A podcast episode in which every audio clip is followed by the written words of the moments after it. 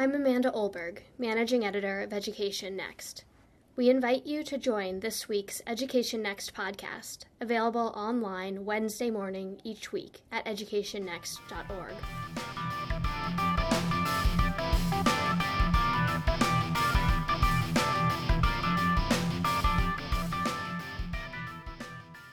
It's been a rough half century for Catholic schools in the United States. In the mid 1960s, Catholic schools educated some 5.6 million students in 13,000 schools nationwide. As of today, those numbers have fallen by more than half, with fewer than 2 million students attending 6,500 schools. But is there reason to believe those trends may turn around? Are Catholic schools finding new ways to become sustainable that will allow them to persist and possibly even to expand?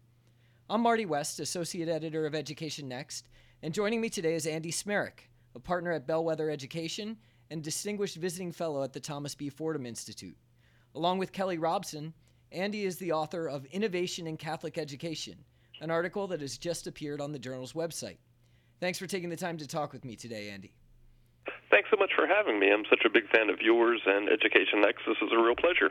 So, I want to start off with your title, Innovation in Catholic Education, which surely will strike some listeners as an oxymoron. I mean, it's hard to imagine an organization more committed to the preservation of tradition than the Catholic Church. And I would think that many families who choose a Catholic school do so precisely because of that commitment. But your article makes the case that a range of innovative activity is in fact underway, and that this is not only a good thing, but essential. So we'll talk about examples of that activity in a moment. But I wonder if you could start out by helping us understand why it's so important to the future of Catholic education. What challenges are Catholic schools facing? Great question. So, uh, you kind of got at the heart of the issue, which is trying to find this balance between preservation or conservation and change. And for decades and decades and decades, while the rest of America was changing, the Catholic Church and its schools saw constancy as the ultimate virtue. And in lots of cases, this was smart. It kept Catholic schools from jumping from one fad to the next. Um, and they, a lot of the research suggests that Catholic schools had found some magic in what they had been doing the ability to close the achievement gap and to help all kinds of different kids especially graduate from high school. So there was there was value in remaining constant. The problem was so much of the world had changed. City demographics and laws and school choice that by remaining stuck in the way they had been, doing things, they didn't evolve. And I did a bunch of reading about Thomas Jefferson and Edmund Burke as I was working on this project because there is this interesting balance between how do you um, reform without um, uh, totally undermining all the good things you're doing, but how do you make sure that you're doing enough of that. Um, so you just sort of don't get stuck in the mud. So it, it's tricky, and re- this is what the article ended up being about: that you can preserve the stuff of Catholic education while questioning some of the things that had adhered to it for a long time, like how you do instruction or how schools are governed. Um, and the, the reason why we decided to do this project is it seems like for the very first time, probably since I don't know, 18 the 1880s when this system of Catholic schools that we know today really took off, that there are fundamental shifts happening, um, and it looks like there's actually hope that this 50 years of decline may be turning around. So, what are the factors that are driving that decline in the first place? Before we jump into the uh, way in which they've tried to thread this needle, so you mentioned demographic shifts. Obviously, uh, Catholic schools uh, oftentimes were created in urban areas where at the time there was a high concentration of Catholic, many immigrant families, uh, and that has has changed. What else has been uh, a cause of this decline?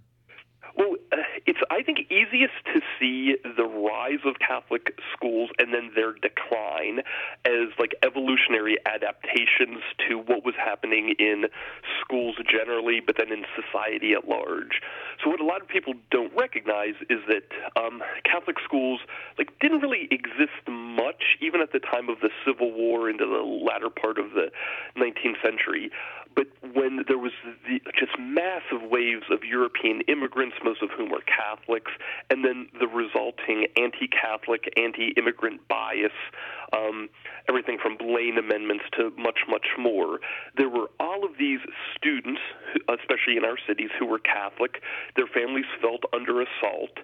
Often public schools, the common schools of the era, weren't numerous enough to um, educate all the new kids who were coming. All of these things sort of came together, um, and the bishops in the late 1880s decided um, in America every single parish had to have a Catholic school, and it was the obligation of parents to send their kids to these Catholic schools if the families were Catholic. And so we just saw this rapid expansion from the late 19th century into until like 1965 when it peaked. And so all of these things factor together more and more growth. But then when the factors that led to Catholic schools' growth started to dissipate, we saw all these other um, we saw the decline happen. So by 1965, we had uh, elected our first Catholic president, um, John F. Kennedy. So there was a whole lot less Catholic, anti-Catholic bias in America. So fewer families felt the need to send their Catholic kids to these schools.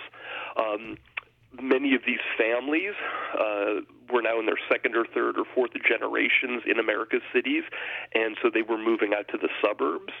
Um, there were uh, more families who were moving into the cities where Catholic schools had been. African Americans, um, in particular, were not Catholic, uh, and so there all these shifts were taking place. And so, like the need for Catholic schools started to go away, and then all these other kind of changes in the public school system happened, like higher salaries, unionization, and then ultimately school choice, like charter schools, um, took made had a competitive impact on Catholic schools that hurt them even more. And so it's almost a perfectly unbroken streak of um, fewer Catholic schools and fewer Catholic school students from 1965 until today. It's pretty remarkable.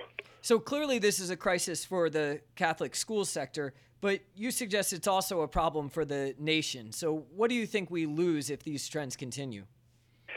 Couple things. So, first, there is a good body of research. Um, Tony Bryk and a lot of others have been studying Catholic schools for quite some time. There's a great book, Catholic Schools and the Common Good. Um, there's actually an even more recent book from the University of Chicago Press um, on the um, uh, the social capital values of Catholic schools. The point here is that the research seems to suggest that Catholic schools do a really good job of closing the achievement gap. The language that's been used is more equally distributing the benefits of education to kids regardless of their background. So African American, Latino, low income kids have a tendency to do better in these settings. The why is actually interesting, and I don't know if we have all the answers to that. So these schools are doing something that the nation needs, helping disadvantaged kids. Uh, but even beyond that, those of us who believe in school choice, like a necessary component of school choice is school options. And if we care about school options in America's inner cities, for ages Catholic schools have been um, part of the fabric, and they have given a just a set of different choices to families. So as these schools disappear, and all the good things that they do for kids, and why families like them, that actually uh, undermines our ability to actually give families alternatives within the system. And it's not clear that um, the new types of schools that are emerging are totally um, scratching the itch. They're doing all the things that Catholic schools do. And it gets to this point I alluded to earlier. This book, um, Lost Classrooms, Lost Communities, um, from two great professors at Notre Dame, who, for the first time, as far as I know, were able to measure the community impact, the social capital value of long-standing Catholic schools. The fact that these schools have been in their communities for a long time, they become part of the fabric, and they actually, it appears, may um, inhibit the growth of crime, may have other kind of social values in their neighborhoods. So these are like really important um, patches in the quilt of um, cities and certainly America's system of schools. So you get rid of those, and you know, something serious is lost. That research is really interesting because, of course, the trailblazer when it came to research on Catholic schools was James Coleman, who argued that they did do a more effective job at the high school level of educating students, especially helping them graduate from high school. uh, especially disadvantaged students, and really attributed that advantage to the social capital and the community surrounding the school. But this uh, recent work is suggesting that the schools may actually produce social capital, not just benefit from it. So, precisely, which is totally fascinating because there actually is some research suggesting that low performing schools in urban communities can actually deplete social capital. And so this would actually be a net positive from a school in a disadvantaged community. We need much more research on this, but it's groundbreaking. Yeah, I think we, we do need to read, uh, learn much more uh, about that, but I think it is fascinating. So let's turn to some of the innovations that are the focus of your article. And you begin your list with what you call school consortia. What are they? Okay, so um, in order to answer that, we have to go back to how schools in the Catholic sector have generally been organized. So there's this. Um, kind of like a rule, a standard procedure in the Catholic Church called subsidiarity. The the gist is in the Catholic Church, the view is as much as much power and as many decisions need to be driven um, down to the local level as possible. And so schools have, for a century, followed that same thing. So whereas we think of a school district as being a central office that micromanages, um, in some cases, hundreds of schools, a Catholic school system, for example, in New York or Chicago or Philadelphia, Buffalo, wherever it is, these schools have traditionally been parish based, parochial. So the parish priest, the pastor, is in charge and makes all of these decisions. And they may loosely be affiliated through the diocese or archdiocese, but generally these schools, in a lot of cases, in a lot of senses, are one offs. Uh, this uh, this has all kinds of problems, uh, really the economies of scale, and as parishes shrink and there are fewer priests able to oversee their parishes, um, it's become untenable.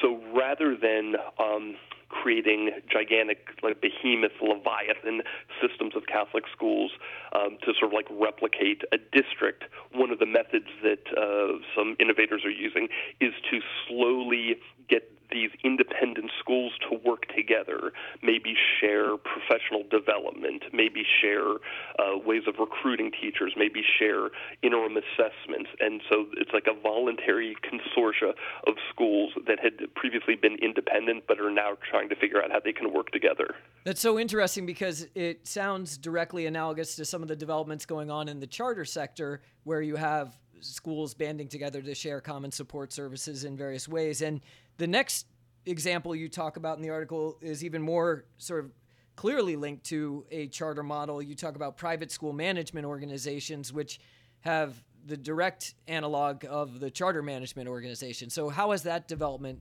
proceeded in the Catholic sector? So, this may be the most exciting new thing that I am seeing in urban education generally over the past five years, probably. And so you were exactly right with this analog with CMOs. So, what's happened very, very quietly is the the Catholic school sector, and in some cases the private school sector writ large, is learning from the CMO model, where you start with a single successful independent school, you create its model, you figure out like why it's working, and then you replicate it.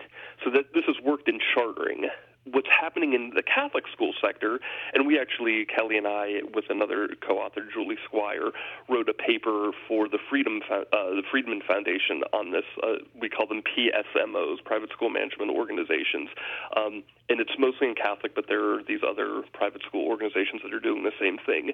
Um, and two different uh, segments of this, like species, or there's a genus and there are two different species now. One are um, Catholic organizations, for example, Cristo Rey, starts a school, a high school, with a model related to work study and some other things, and then they create a bunch of different campuses in different cities. Um, and ACE, um, a program out of Notre Dame, is doing something similar. Um, and then the second species is taking a set of existing Catholic schools, like in New York City, there's an organization called Partnership Schools, or in Philadelphia, Independence Mission Schools, essentially taking existing Catholic schools away from their parishes and away from the diocese and creating a central office that manages them, although loosely, um, like a CMO. So you can do it one of two ways start brand new Catholic schools under one umbrella, or take existing Catholic schools and put them under um, a, a new umbrella.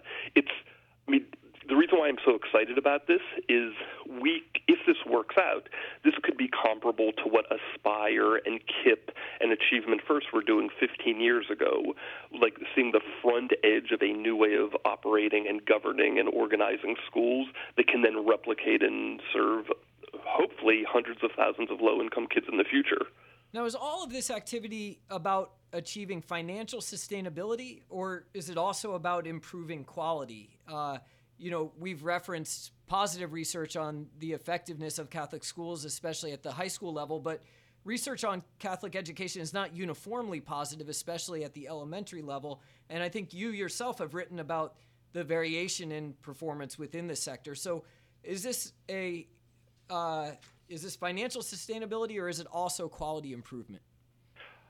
Both, certainly, and the two are intertwined in really interesting ways. So. Um, often what happens with a Catholic school in an urban area over the past half century is, you know, it used to be a K 8 that served a thousand kids, and then it shrinks and shrinks and shrinks, and then they lose teachers and they lose administrators.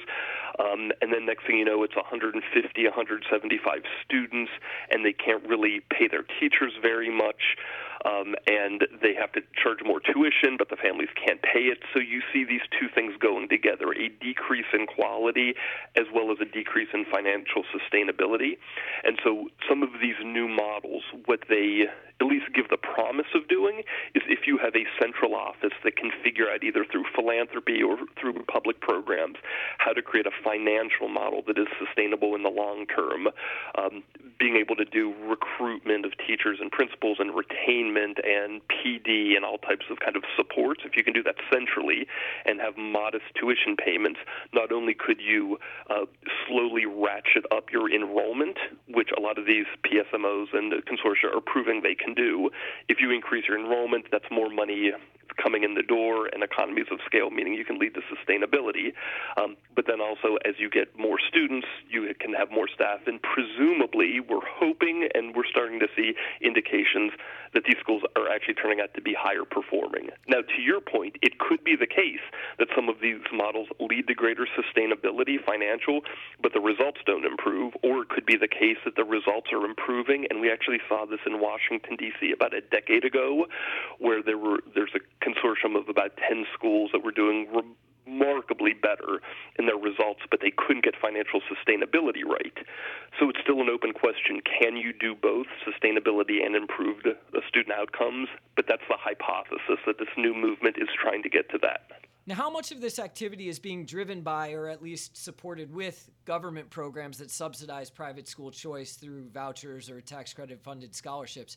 I noticed that many of the examples you cite in the article of innovation taking place are based in cities like Indianapolis, Milwaukee, and Philadelphia, in which Catholic schools can benefit from those types of programs.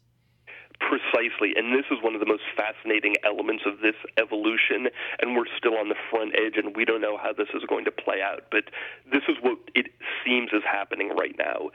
In places where there aren't um, private school programs like vouchers or tax credits. We're seeing more of these uh, umbrella PSMO networks that are taking in existing Catholic schools. So what they're trying to do is figure out a way, given that there's no public money, to use philanthropy more strategically to save the schools that are there. So this is why there's the partnership schools in New York City, no voucher, no tax credit program, trying to manage a set of um, schools that are in jeopardy of closing and make them better. But what we're also seeing is this really neat phenomenon where these private school, Catholic school entrepreneurs, and there's even a new venture philanthropy um, called the Drexel Funds that is doing this. They are saying long term sustainability for these schools is absolutely contingent on reliable streams of income, uh, meaning public programs. So places like Cristo Rey, places like the ACE academies, and um, some of these even non-Catholic uh, that are getting started in whether it's Florida or Indiana, they are they are specifically going to places that have these public programs. So another hypothesis here that we should keep an eye out for is it could be the case that we see growth in high quality Catholic schools in the states that created these public programs, whether voucher or tax credits it may turn out we may look back 10 years from now and say, oh, good charter laws created the conditions so great charter schools and CMOs could expand, and the analog could be, oh, great voucher and tax credit programs created the environment where these new PSMOs or networks of schools can get traction and then grow. Again, hypothesis, but we're starting to see, we have reasons to believe this could be the case.